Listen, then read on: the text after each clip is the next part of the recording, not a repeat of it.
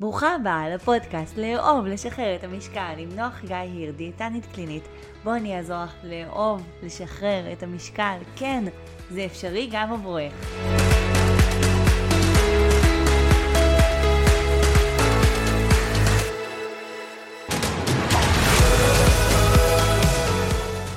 זה כנראה הפרק בפודקאסט הכי אישי והכי חשוף שלי. אני הולכת לספר לכם על המסע האישי שלי שאני עברתי מול שליטה עצמית. מילדה שלא מצליחה להפסיק ולשלוט באכילה של המתוקים ומסיימת חבילות על גבי חבילות, לאישה שמלמדת נשים אחרות איך לשלוט באכילה שלהם, ומטפלת באכילה הרגשית, ושומרת על משקל גוף החלומי שלה מהתיכון כבר בעשר שנים האחרונות, בקלות ובחיוך.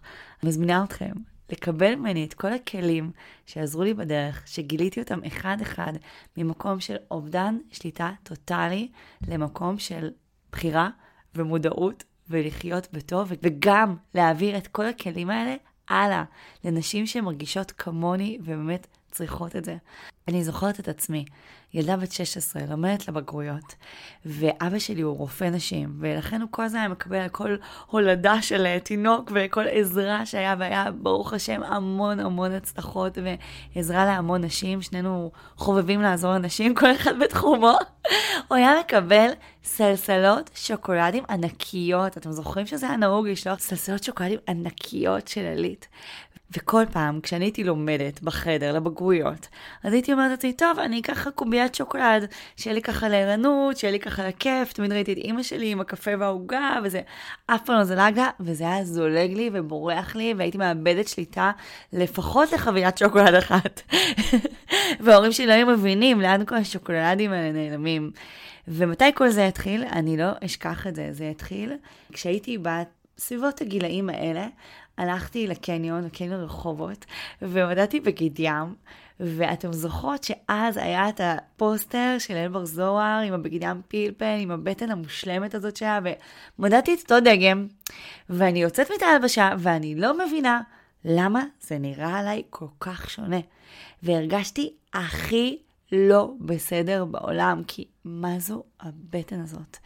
ואוסיף לזה כמובן שכל החברות שלי באותה תקופה עסקו בדיאטות, זה היה נורא נורא אופנתי, מי שילידת שנות ה-80 וגם לפני ואחרי כנראה מכירה את זה, אבל היה את הדיאטת קוב ודיאטת 28 יום ושומרי משקל ונקודות. ו... מה לא. ואני עברתי דיאטה אחרי דיאטה, ועשיתי דיאטה אחרי דיאטה, ועשיתי את ה-28 יום, ועשיתי דיאטה שאוכלים רק תפוח ויוגורט ביום, וכל פעם ירדתי, כן? כי דיאטות עובדות. בואו, דיאטות עובדות. אני אף פעם לא אגיד שדיאטה לא עובדת. הבעיה, שמי שומר על זה? מי, מי, מי? כל פעם שהייתי מסיימת דיאטה, אני ממש זוכרת את זה. איך הייתי אחרי זה מול הטלוויזיה, עם צנצנת נוטלה, נוטלה זה תמיד הייתה אהבה שלי, סליחה, אלה שאוהבים את שוקולד השחר, אני מכבדת את כולם, אבל זו האהבה האמיתית שלי.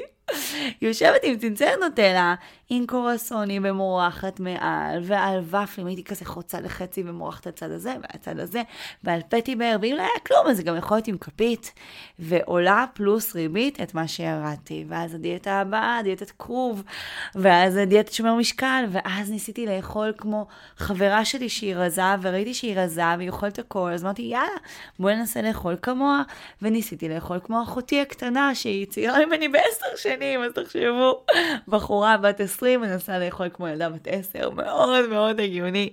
וניסיתי הכל, הכל, מכל המינים, מכל הסוגים, רק בשביל לרדת במשקל. ואני רוצה להגיד לכם משהו, שאני זוכרת באותה תקופה, אתם זוכרות עם הבגיד ים הזה של פלפל וכל מה שהיה, אז נגיד הייתי הולכת לים, אז לא הייתי לובשת בגיד ים רגיל, הייתי עם בגיד ים עם עוד חולצה מעל כדי לטשטש. ואתם יודעות מה? יכול להיות שאם הייתם רואות תמונה שלי, אז הייתם אומרות, מה היא רוצה? כאילו, הכל נראה בסדר. יחד עם זאת, כמעט כל אישה שאני מדברת איתה, מרגישה את אותו דבר. כשהיא מסתכלת על תמונות שלה כנערה, שהיא רוצה לעשות דיאטות, או אפילו לפני החתונה, אחרי החתונה, לא משנה, כאילו בגיל הרבה יותר צעיר, היא אומרת, מה, סליחה על המילה, לעזאזל, רציתי בעצמי. הייתי נראית טוב, ולמה לא הרגשתי עם עצמי טוב? וזה איזשהו מסר ככה שאני רוצה כבר להעביר. על הארבע דקות הראשונות שלנו כאן ביחד, שתזכרי את זה. תזכרי להעריך את הגוף שלך, כי זה הגוף היחיד שאי פעם יהיה לך. ועצם זה שאת מסתכלת אחורה ואומרת, מה רציתי מעצמי? הייתי נראית מדהים, הייתי חייכנית, הייתי יפהפייה. אוקיי, אז אולי לא הייתי מידה 34 או 36, או לא עם הבטן השטוחה של יעל בר זוהר, או כמו מודל היופי שהכתיבו לנו אז, וכל הדוגמניות וכל הפוטושופ. סבבה, אבל אני מי שאני. וא', יש דברים שאי אפשר לשנות. וב', מתוך מקום של אהבה עצמית והשלמה, מגיע השינוי הכי גדול. ואחד השינויים הכי גדולים שאני עשיתי, זה היה אחרי שהשלמתי עם עצמי וקיבלתי את עצמי בכל משקל, שזה לא המשקל הכי רזה שלי, ואז עשיתי תהליך הקבלה. תהליך הקבלה העצמית צריך לעשות לפני אהבה עצמית. כשאת מגיעה לתהליך של שינוי, מתוך מקום של אהבה עצמית וכבוד עצמי, את צריכה לכבד את עצמך ואת הגוף שלך, מתוך המקום שרוצה להיטיב עם עצמך, זה עוזר לך לעשות טוב לעצמך. תחשבי על עצמך כאימא לילדים. בגלל שאת כל כך אוהבת את הילדים שלך, את ממש חושבת כל הזמן לטובתם, והם גם סומכים עלייך. אבל כשיש יחסי אהבה-שנאה, אני אישית לא אשמח על בן אדם שאני אחשוב שהוא גם לא אוהב אותי, או שיש לו רגשי כעס כלפיי, או שהוא לפעמים מדבר אליי ממש ממש לא יפה. אני לא אסמוך עליו. ותחשבו איך אתן מדברות על עצמכן. וזו התובנה הראשונה שאני רוצה שתיקחו איתכן. להתייחס לעצמכן בכבוד. כן להגיע מתוך מקום של אהבה עצמית, ולא סתם בקבוצה שלי, אני קוראת לה לאהוב, לשחרר את המשקל, כי נכנס גם האלמנט של קבלה, הכלה, חוסר שיפוטיות, וזה המנוע לשינוי. ממש כמו שאנחנו עושים בחינוך ילדים, אנחנו יודעות כבר היום, לעומת פעם, פעם היו רוצים לקדם ילדים על ידי מה? שיפוט וביקורת, תחרותיות, אתה אף פעם לא תצליח, אתה תהיה מוכר בסטה בשוק, לא יצא ממך שום דבר, הם חשבו שככה דוחפים את הילדים, נכון? ככה מניעים אותם. אתה תחזור עם זנב בין הרגליים, נראה אותך מצליח. היום יודעים שזה לא הדרך. אז גם כלפי עצמנו, חשוב מאוד לשנות את הדיבור העצמי, וכן להגיע מתוך מקום של... שלם ולא מושלם. אחד המשפטים הכי חזקים שאני אומרת אותם בקבוצה שלי, ואנשים בקבוצה ממש חוזרות עליהם.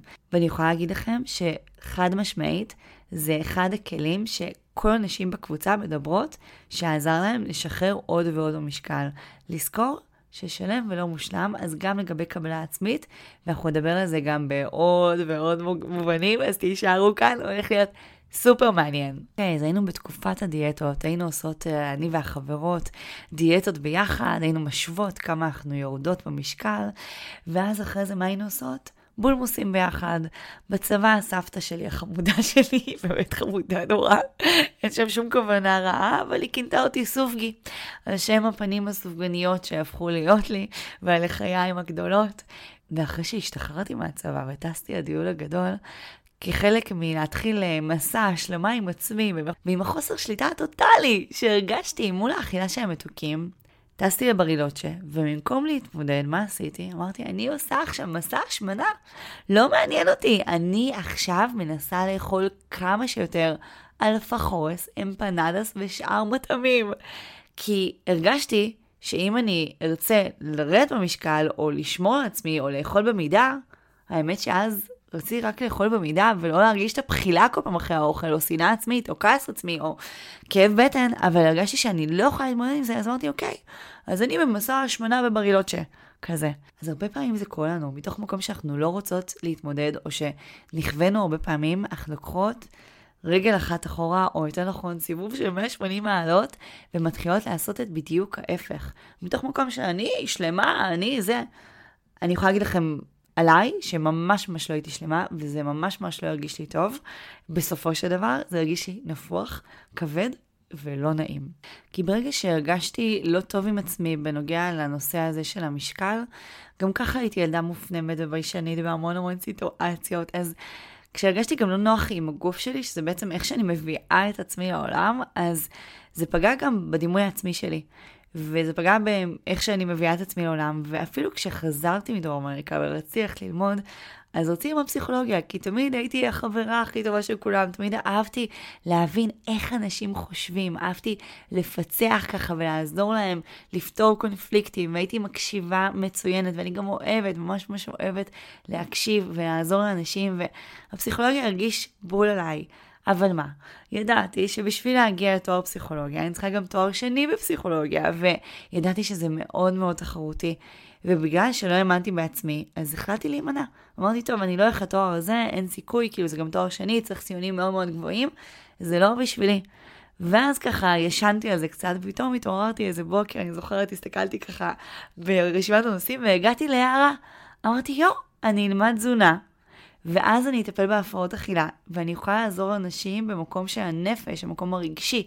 כי להיות דיאטנית מבחינתי זה היה בלתי אפשרי, כי אין סיכוי שאני אהיה שוטרת ואגיד לאנשים מה לא לאכול, ואני אתעלל ככה באנשים. זה, ככה אני תפסתי דיאטניות שזה אז היה, כן? כאילו שהיום זה אני. ואמרתי, לא, אני רוצה באמת לעזור לאנשים, ואני אעזור לאנשים בהפרעות אכילה שבאמת רוצים את העזרה והתמיכה של הדיאטנית, ויש כאן תהליך עומק, רגשי, מחשבתי. אז לא ידעתי שהנושא של המשקל, גם הירידה במשקל, זה קשור גם לרגש, גם למחשבה וגם לפיזי. וזו התובנה השנייה שאני מזמינה אתכם לקחת היום, שתהליך של שינוי תזונתי וירידה במשקל, הוא לא רק תאכלי ואל תאכלי. אם זה היה תאכלי ואל תאכלי, אז לגמרי הייתי יורדת, כי הייתי יודעת מה צריך לעשות. ווואו, עם כמה נשים אני מדברת, שאומרות לי, נועה, אני יודעת הכל. זה נכון, את באמת יודעת הכל. והייתה מישהי שאמרה לי, נועה, אני יכולה לכתוב את התנ"ך התזונתי, אני יכולה להיות דיאטנית, אני יכולה להיות, לכתוב את הקסוטו, לא משנה מה. ידע יש, ואני מסכימה איתכם שיש ידע. אבל מה הבעיה? יש פער בין מה שאנחנו יודעות למה שאנחנו עושות. וכאן נכנסים האלמנט הרגשי והמחשבתי. ואם אנחנו נטפל רק בפן אחד, רק מחשבתי, רק תזונתי, רק רגשי, זה לא יעבוד. הגוף והנפש שלנו הם עובדים ביחד. וזו הרבה פעמים הבעיה, למה דיאטות לא עובדות? כי דיאטות הרבה פעמים, הרבה פעמים התייחסו רק לתזונה, ולא לבן אדם מאחורי זה, ולא לאורח חיים, ולא למי שאתם, ולהרגלים שלכם, ולחשיבה שלכם, ולאכילה הרגשית שלכם. אז אנחנו יכולים לעשות את זה לתקופה, ואנחנו נרד במשקל, אבל מה יהיה אחרי זה? אני מרגישה שכל דיאטה שעברתי, שרטה אותי. כל דיאטה שעברתי, למדתי שאסור לי מתוקים, למדתי שאני לא להאמין בעצמי, שאני חסרת שליטה עצמית, התייאשתי מעצמי, לא האמנתי בעצמי, זלזלתי בעצמי. זה רק פגע בי, חשבתי שאני לא יכולה, ושאני חייבת מאכלים מסוימים, ושאני מכורה לאוכל, ומכורה למתוקים, ומכורה לפחמימות, ואולי אתם מזדהות עם חלק מהמשפטים האלה, או משהו אחר, שאתכם זה שרט, אבל ברגע שאנחנו באמת, יש לנו איזה שהם יחסים מורכבים עם האוכל, חשוב דבר ראשון לפתור את המורכבות הזאת ולהבין מאיפה היא נובעת בשביל באמת לעזור לנו להצליח לעשות תהליך שנוכל לשמור עליו ולתמיד, ואני יכולה להגיד לכם מעבר לזה, זה משפר את איכות חיים שלנו, כי זה פותר גם קונפליקטים לפעמים יותר מורכבים מול אנשים אחרים, מול עצמנו, מול הגוף שלנו, לאהוב את עצמנו יותר, לכבד את עצמנו יותר. והתחלתי לעבוד בתחום של הפרעות אכילה כבר במהלך הלימודים כחונכת, ליוויתי נשים עם הפרעות אכילה ונערות, ועזרתי להם בעצם לעבוד על המקום הרגשי והמחשבתי. הייתי שם חונכת, ולכן קיבלתי ככה כלים טיפוליים. זה היה פשוט מתנה מטורפת. למדתי CBT ו-DBT ו-NLP. חלק מה-NLP, אחרי זה למדתי את זה ככה בצורה יותר מורחבת, אני מאסטר ב-NLP, וממש הבנתי ככה את כל הפסיכולוגיה שמאחורי במשך חמש שנים, והרגשתי שאני גג העולם. כי באמת לדבר עם נשים על המקומות האלה ועל איך שהן תופסות את עצמן ולעזור להן לנרמל את האכילה שלהן, זה היה פשוט התגשמות חלום. הרגשתי סיפוק אדיר ומטורף. זוכרות שאמרתי לכם על אה, זה שהייתי הולכת עם בגד ים והיה איזה חולצה? אז ברור לכם שהיה לי קושי עם הדימוי הגופני שלי ועם הגוף שלי ואיך שתפסתי אותו והחבאתי את עצמי. וזוכרות שאמרתי לכם שלא ניגשתי ללימודי פסיכולוגיה בגלל הפחד שלי ושלא האמנתי בעצמי. אז ברור לכם שהיה לי גם בעיה בדימוי עצמי. לא סתם הלכתי לעשות תואר שני, וההתמקדות שלי הייתה בשיפור דימוי עצמי ודימוי גוף בקרב בני נוער. וברור לכם שכאן גם עברתי תהליך מטורף. והצלחתי בעצם לעבוד גם על הדימוי העצמי והגופני שלי. האמת שזה גם היה דרך העבודה, אני אגיד לכם ככה את האמת כולה. כי גם בעבודה עצמה ראיתי נשים מדהימות, יפהפיות, מוצלחות, ולפעמים גם עם גוף מדהים, והן פשוט לא היו שמחות, והן פשוט היו אומללות, והן היו מתוסכלות, והיה להן המון המון קשיים. ואז למדתי את העיקרון השלישי, שהרבה פעמים הדברים הם לא כמו שהם נראים, ולא להשוות את עצמי לאחרות. כי ברגע שאני משווה את עצמי לאחרות, אני תמיד אשווה את עצמי במקומות שהן יותר טובות ממני. ותמיד תהיה מישהי יותר טובה ממני, מה לעשות? וברגע שאני מבינה את זה, אז אני בעצם בוחרת להסתכל יותר פנימה ועל עצמי, ובמה אני טובה. וככל שאני מתרגלת שם עם אנשים גם בקבוצה של הנחתי בתל השומר, תרגילים לשיפור דימוי עצמי ודימוי גוף, אני מתחילה גם לאהוב את עצמי יותר. ובמקביל גם הייתה לי חברה טובה, שהייתה ככה מאוד מלאת ביטחון במי שהיא, והביאה את הגוף שלה ואת עצמה בצורה מאוד פתוחה ובטוחה. וזה גם נתן לי איזשהו modeling, ואמרתי, אוקיי, תעשי את זה. כי ברגע שתביאי את עצמך בביטחון, אז את תרגישי אחרת, את תקריני משהו אחר. וזה משהו שהתחלתי לתרגל, להביא את עצמי בביטחון, וכמו שאומרים, fake it until you make it, אז לגמרי עשיתי את זה הלכה למעשה, והגעתי למקום שאני מרגישה שלמה עם עצמי, גם פיזית, גם עם הבן אדם שאני, ומרגישה הרבה הרבה יותר טוב עם עצמי. אז אחד הדברים שממש עוזרים לשיפור דימוי עצמי ודימוי גופני, יש לי המון תרגילים, אולי נעשה גם פרק על זה, על דימוי גוף, איך לשפר את דימוי גוף, כי אני חושבת שזה משהו שהרבה נשים יכולות להרוויח ממנו, אז תכתבו לי ככה באינסטגרם, אם זה משהו, או בוואטסאפ, שאם זה משהו ככה שנוגע לכם ויעניין אתכם, ונעשה גם פרק כזה, כי יש לי המון המון מה לתת גם במקום הזה. וככה התחלתי להרגיש באמת שלמה עם עצמי, וזה היה מדהים.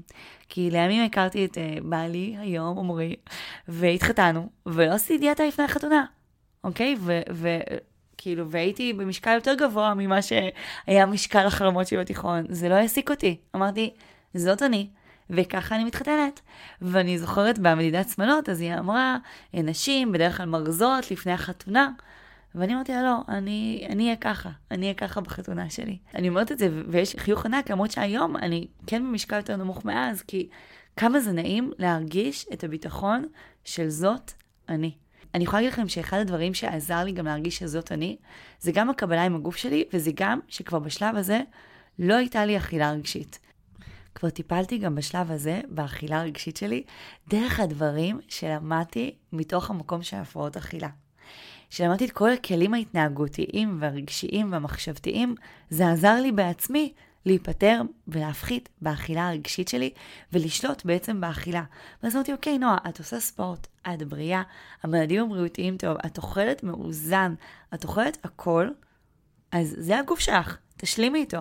לא היה כאן אלמנט של אכילה רגשית, שגרם לי שאני רוצה לעבוד על משהו שמרגישה לא טוב, ולא הגעתי למקום של כאבי בטן כמעט, או פיצוצים מעניינות כמעט, כי אני בן אדם ואנושית, וזה גם משהו שחשוב לזכור אותו. כחלק מהיותנו בני אדם, לפעמים אנחנו כן נגיע למקומות שהם פחות נעימים לנו. וזו התובנה שאני גם רוצה שתיקחו איתכם.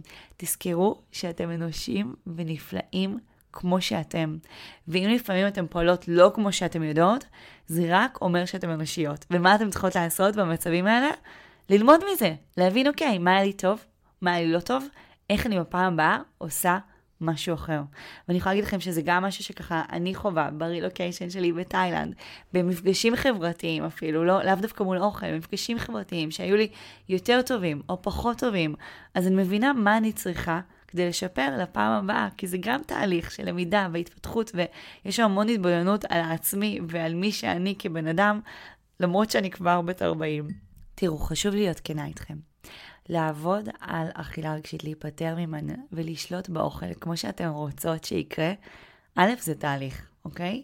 זה מורכב יותר מעכשיו פרק בפודקאסט, גם אם זה יהיה שלושה פרקים בפודקאסט. ולמה זה בעצם? כי חשוב גם התרגול וגם הלמידה מפעם לפעם. מה עובד לכם ומה לא עובד לכם. שזה גם תובנה שאני רוצה שתיקחו איתכם.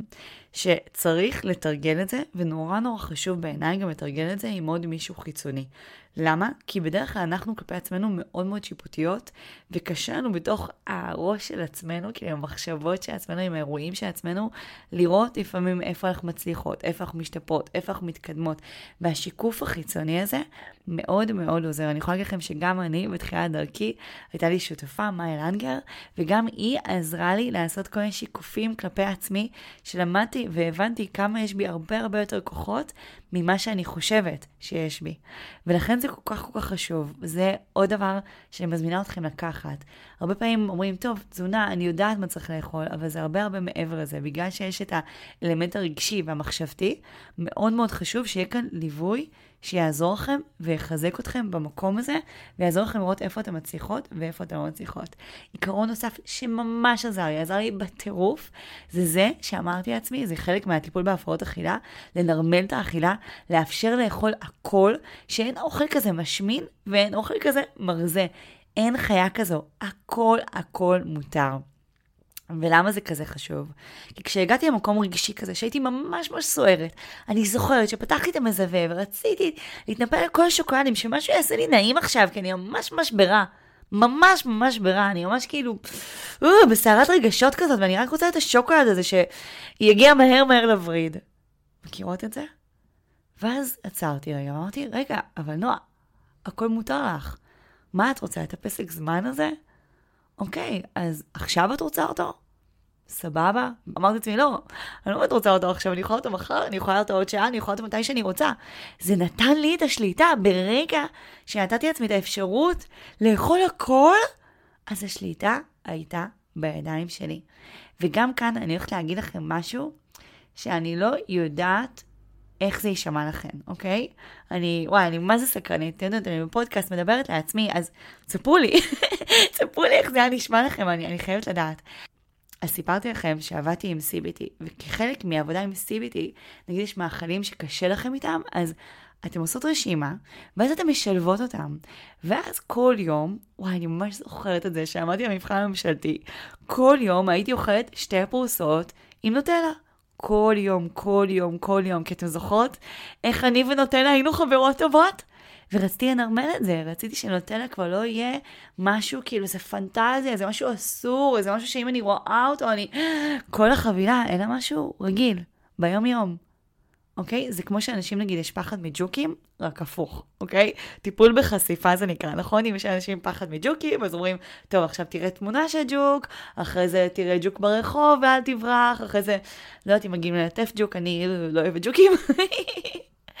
אבל אתם מבינות את הכיוון. אז אותו דבר עשיתי לעצמי, טיפול בחשיפה היא נוטלה, זה היה טיפול מאוד טעים, ועזר לי לא לפחד מהנוטלה ולהתיידד איתה, ומה זה לא לפחד? לשלוט בעצמי, אוקיי? כי זה היה מתוך מקום של הבחירה שלי, הרגשתי שזה באמת, באמת, לא רק אני אומרת את זה בתיאוריה, לא, מותר לי הכל, מותר לי הכל, אלא באמת, אני אוכלת הכל. ומי שצופה באינסטגרם שלי בסטורי, רואה אני אוכלת הכל. יש שם גם תמונה של ירקות וחלבונים, וגם תמונה של מאפים. ליה שלי הגדולה היא בת אה, עשר וחצי היום, היא הופעה בחסד.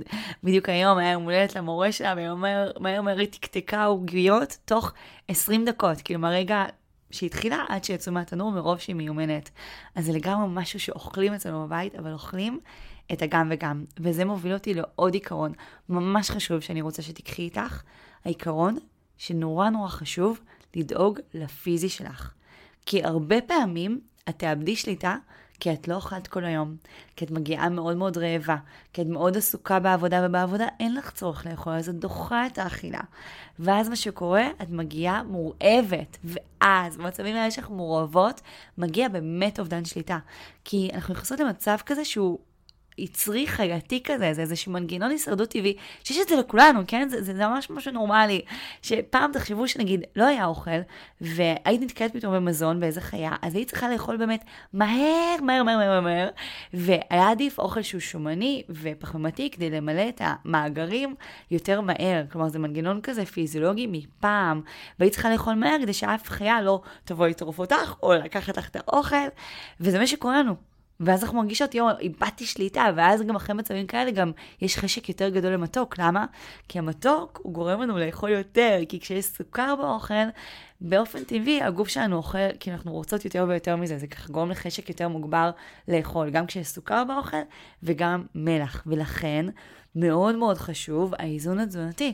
כלומר שהגוף שלנו בסך הכל האוכל, אם נחשוב על זה, ככה או ככה, כמה שאוכל זה החיים, וקולינריה זה חלק מהנאות החיים, ווואו, אוכל זה גם דלק, וזה מה שהגוף שלנו צריך לקבל בשביל להרגיש יותר חזק, ויותר חיוני, ויותר... ולכן גם בליוויים האישיים, כשאנחנו נפגשות לפגישת פוקוס אישי, אני גם שואלת אותם, מה את אוהבת לאכול? ממש, זו השאלה הראשונה.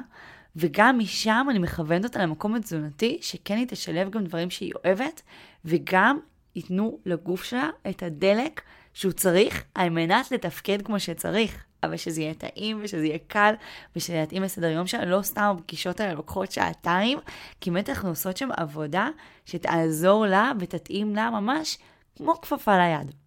וחשבתי על זה, אולי אתן סקרניות, איך קרה בסוף שירדתי במשקל, נכון? כי אמרתי לכם שאני ירדתי בעצמי ואני שומעת על זה כבר מעל עשר שנים, אז uh, ילדתי את ליה. והרגשתי שאני לא יכולה יותר לעבוד עם הפרעות אכילה, שהיה לי קשה במקום הרגשי להכיל שם את האנרגיות שיש, כי אין מה לעשות, זה בסופו של דבר, זה, זה הפרעה נפשית, ואני הרגשתי שכשנולדה לי הקטנה שלי, ליו שלי, אני כבר לא יכולה. ואני רוצה לעבוד עם תחום אחר, של ירידה במשקל, כי גם כשעבדתי בתל השומר, אז אני הנחיתי את הקבוצות של אה, השמנה מורבידית, כלומר שזה עודף השמנה כזה יותר קיצוני, של אנשים שהגיעו אלינו, אלינו בעצם למחלקה לירידה במשקל. והנחיתי שם את הקבוצות, והיה לי חיבורים מדהימים עם האנשים, ממש עזרתי להם להצליח, וממש שם גם נתקלתי לראשונה במיינדפולנס של הקשיבות והקשבה לגוף והחיבור דרך פסיכולוגית שליוותה אותי שם בקבוצה, היינו מנחות ביחד את הקבוצה, והיינו מתרגלות מדיטציות איתם כל פעם במפגש, ו... ואז אמרתי, אוקיי, אז עכשיו, אחרי הלידה של ליה, מה שאני רוצה זה לעסוק בתחום של ירידה במשקל. ואז נכנס יותר גם האלמנט התזונתי. כשחקרתי את התחום של ירידה במשקל, גיליתי עוד ועוד דברים על הנושא הזה, וזה גרם לי בעצמי לשחרר את המשקל. אז כן, יש גם דברים של ידע שצריך לדעת בשביל לרדת במשקל. זה השפיע ממש כזה באופן טבעי וללא מאמץ, על ידי שינויים כאלה קטנים שעשיתי בתזונה שלי, וגם אכילה יותר מודעת, כי זה מה שהתחלתי לתרגל. התחלתי לעבוד באמצעות יומני אכילה עם אנשים, אבל באופן אונלייני. אני אגיד לכם למה. כי כשאני הייתי ילדה ונערה והייתי אצל דיאטניות, אז הם הביאו לי את, ה... את הטבלה הזאתי, זוכרות את הטבלה של אמן אכילה? אז הביאו את הטבלה הזאת, והטבלה הזאת הייתה מחכה כל הזמן בארון בגדים, אני ממש רואה את התמונה הזאת, שהארון בגדים עץ בהיר כזה, והטבלה הזו בפנים, וזוכרות שאבא שלי רופא, והוא היה מקבל כל מיני הפתעות, אז הייתה את העוגת קרם הזאת שהוא קיבל, ולא הצלחתי לכתוב בארון אכילה כל פעם שאכלתי מהעוגת קרם הזאת. פשוט לא הצלחתי לכתוב את זה. ואז הרגשתי שיומני אכילה זה דבר שלא עובד. שפשוט לא עובד. ואז אמרתי, אוקיי, איך אני מפצחת את זה בשיטה כזאת, שזה כן יעבוד עבור אנשים. ואז התחלתי לעשות שיטה של ליווי אישי באמצעות יומני אכילה, שמלווים את היום, ש, שהם ליווי אישי באמצעות יומני אכילה, שהאישה או הגבר שאני מלווה, בעיקר נשים, אבל יש גם גברים, ממלאים את יומן האכילה יום-יום ושולחים לי. ואז נוצר גם המקום הזה של הקשר והחוסר בושה לעומת שבוע שלם שלא הלך לי. כי יש יום-יום, יד ביד, מישהו שיחד איתך מסתכל על זה, ומסתכל בעין טובה, בעין שרוצה לטובתך, ויחד איתך. תמיד אני אומרת להם שהמטרה גם שלי וגם שלהם, שיהיה להם יותר טוב, שיהיה להם יותר טעים. ומתוך המקום הזה, זה ממש מגייס ועוזר להתבונן יחד. המטרה של הכתיבה של אמן אכילה בעצם זה התבוננות, בחירה באכילה. שאני אוהבת גם להחליף את המילה שליטה במילה בחירה, שזה עוד משהו שאני רוצה שתיקחו איתכם. ותכף אני אסביר רק למה. כי ברגע שאני כותבת את האכילה שלי, אני אומרת לעצמי בעצם, מה נועה תגיד על זה? מה נועה תאמר על מה שאני אבחר? ודרך השאלה הזאת, אני בעצם מחדירה פנימה בתוכי, מפנימה את הקול של נועה. וזה עוזר לכם בעצם לעשות בחירות הרבה יותר טובות וקשובות ומיטיבות עבורכן שמקדמות אתכם בתהליך. והתרגול היומיומי הזה עוזר בעצם לשינוי של הרגל להיטמע בתוככן ולהפוך להיות חלק מכן. ואז מתוך המקום הזה אנחנו גם לומדות דפוסים. אם יש דברים נגיד שלא עבדו, אז אנחנו יכולות לעשות משהו אחר, וזה מגיע מתוך גישה סקרנית, שרוצה להכיר את עצמך יותר טוב, לעשות לעצמך יותר טוב, ואת ממש יחד איתי בודקת את זה, וזה עובד פשוט מדהים. וכמובן שאני התנסיתי גם בעצמי בשיטה הזאת בשביל להבין איך זה עובד ואיך זה משקף, וזה עזר לי לשחרר במשקל, ואני שומרת את זה באמת עד היום, וזה פשוט מתנה מדהימה, מדהימה, מדהימה. והנושא האחרון שאני רוצה באמת לדבר איתכם, זה הנקודה הזאת, שבמקום שליטה עצמית, תחליפו את המילה הזאת לבחירה, אוקיי? ולמה אני אומרת את זה? כי עם שליטה עצמית, יכול להיות שיש לי שליטה, או יכול להיות שאין לי שליטה. עם בחירה, עם המילה בחירה, א', יש לנו בחירה, אוקיי? כאילו זה נכון גם, יש לנו באמת בחירה. אבל אני לא יכולה לאבד את הבחירה שלי, אוקיי? זה אני בוחרת עכשיו לאכול יותר, או אני בוחרת עכשיו לאכול פחות, או אני בוחרת עכשיו לוותר על זה כי זה מרגיש לי לא שווה את זה, או אני בוחרת עכשיו לאכול את זה כי זה מרגיש לי שווה את זה. ואז כשאני מכניסה את המילה בחירה, זה נותן לי את חופש הבחירה. וזה נורא נורא מתחבר לעיקרון הזה של הכל מותר לי. כי כשהכל מותר לי, אז באמת הבחירה בידיים שלי. ואחד המשפטים, ועם זה אני ככה אסיים את הפודקאסט הזה, למרות שיש לי, תאמינו לי, ים בדברים וכלים עוד לתת לכם, וצריך מתישהו גם לסיים ולהשאיר טעם של עוד גם לפרק הבא, ובכלל. אמ, אז אני אגיד לכם שזה נורא נורא מתחבר למקום הזה של... אז אני יכולה להגיד לכם שבאמת זה נורא מתחבר למה שאני אומרת לנשים שאני מלווה בקבוצות. סבבה שבא לך. אוקיי, זה מעולה וזה בסדר, ויש לנו חשקים, ובא לנו כל מיני דברים, ואני איתך. אני תמיד הייתי אומרת, ששאלו אותי על חש... תמיד הייתי אומרת, כששאלו אותי על חשקים בהיריון, שאלו אותי, מה, יש לך חשקים? יש לך craving? אמרתי, תקשיבו, אני לפני ההיריון היה לי חשקים, בזמן ההיריון היו לי חשקים, ואחרי ההיריון היו לי חשקים. למה? כי אני בן אדם עם חשקים, אני אוהבת לאכול. ומה שאני אומרת להם זה ברגע שהמתחשק לי או הבא לי הזה מגיע, זה ממש ממש בסדר. גם בחיים עצמם יש כל מיני דברים שמתחשק לנו ושבא לנו וזה טבעי וזה נורמלי, אבל תחשבו על החיים עצמם רגע. לא כל דבר שבא לי או מתחשק לי אני עושה.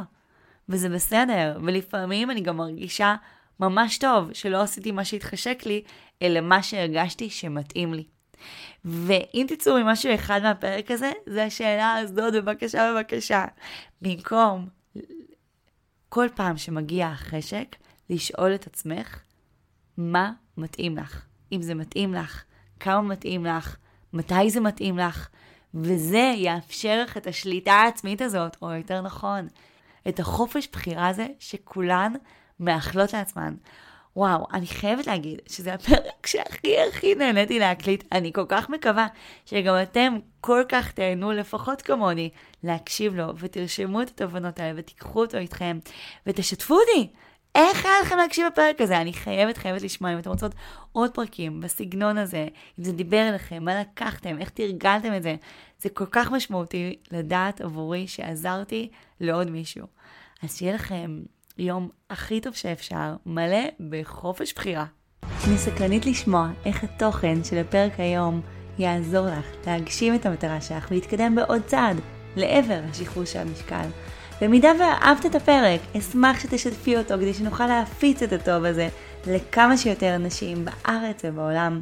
ואני מזכירה לך שאני כאן עבורך, גם באינסטגרם, עם טיפים ברמת היום-יום שיעזרו לך לאהוב, לשחרר את המשקל, כי זה גם אפשרי עבורך. בואי לשתף אותי, גם שם, איך את מיישמת את מה ששמעת בפרק האחרון, או בכלל, ואיך החיים שלך הופכים להיות לטובים יותר בזכות זה. נתראה בפרק הבא.